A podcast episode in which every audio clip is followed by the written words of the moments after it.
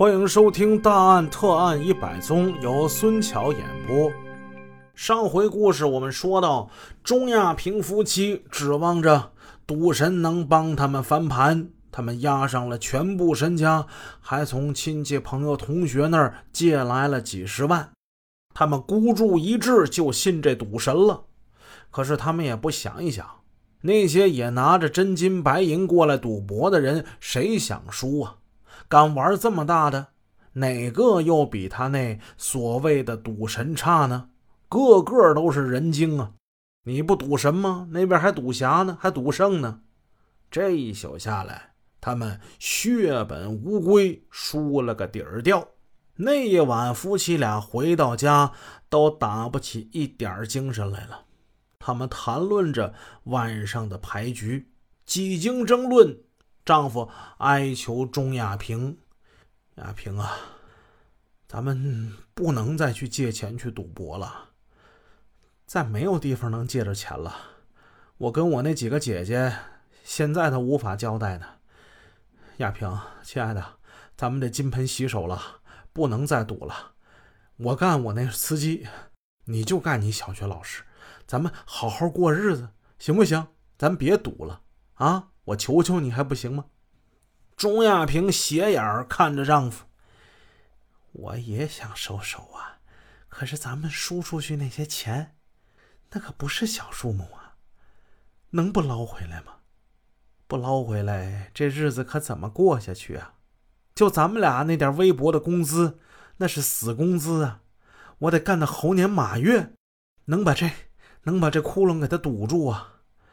哎呀，原来过得就够寒碜的了，现在呀，雪上加霜啊！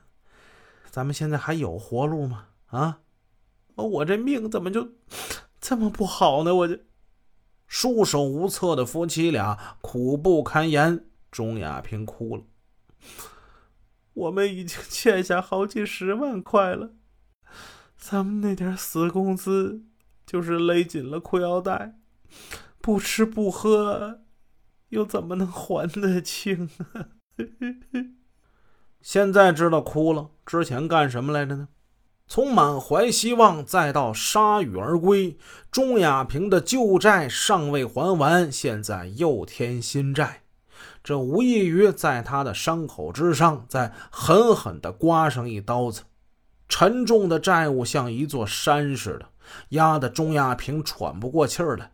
现在其实有两种选择摆在钟亚平的面前：一是听从丈夫的安排，慢慢的一点一点的把以前那些债务给他还清，从此金盆洗手、悬崖勒马、洗心革面，远离赌博，重新做个好人。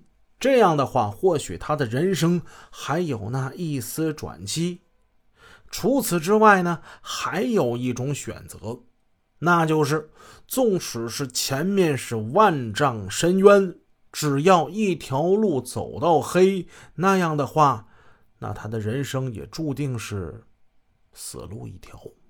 但是这两条路，钟亚平都没有选择，他选择了第三条路，那就是什么呀？逃避。几经斟酌，几经思量，她跟丈夫商定，干脆呀，咱们跑吧。远走他乡以待时日，总有一天他们还能东山再起。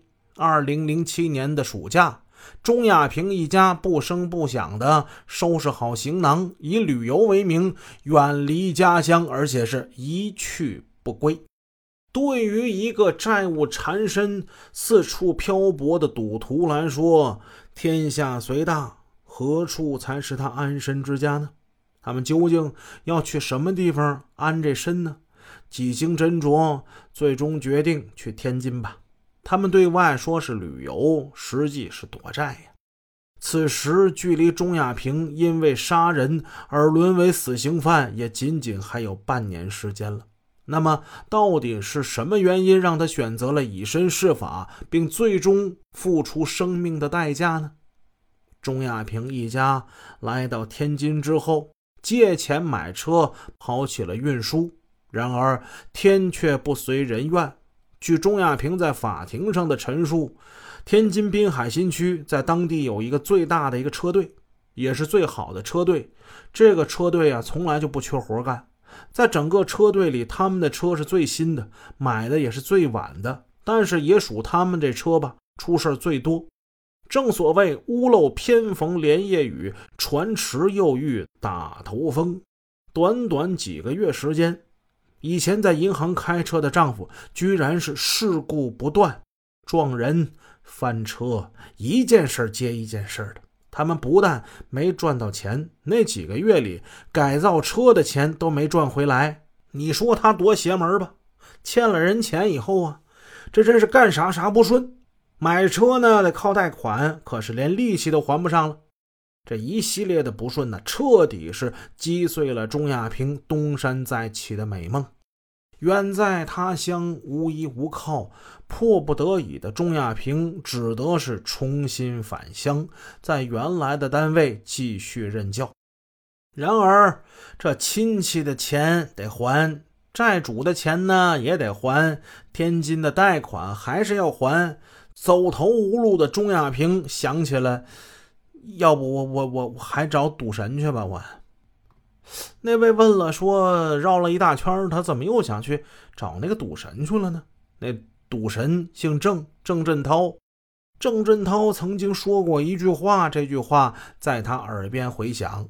当时说这话是，不过这丑话说在前面啊，赢了呢咱们分钱，输了分债。这没有意见吧？钟亚平想起了他说这话了。对呀，他说了，这输了以后分债嘛，就帮我们担一点啊。钟亚平几经辗转，终于是联系到了郑振涛，并在电话里提出让他承担自己的一部分债务。但此时郑振涛的态度却发生了变化。呃，妹子呀，我就对你实话实说了吧。嗯，我现在确实是没钱，我天天现在连吃饭的钱呐都没有，哪有钱帮你还债呢？啊，现在你就算是把我卖了，我也值不了几个钱。现在是杀我无血，剐我无肉，我能有什么办法呀？本集已播讲完毕，下集内容更加精彩哦。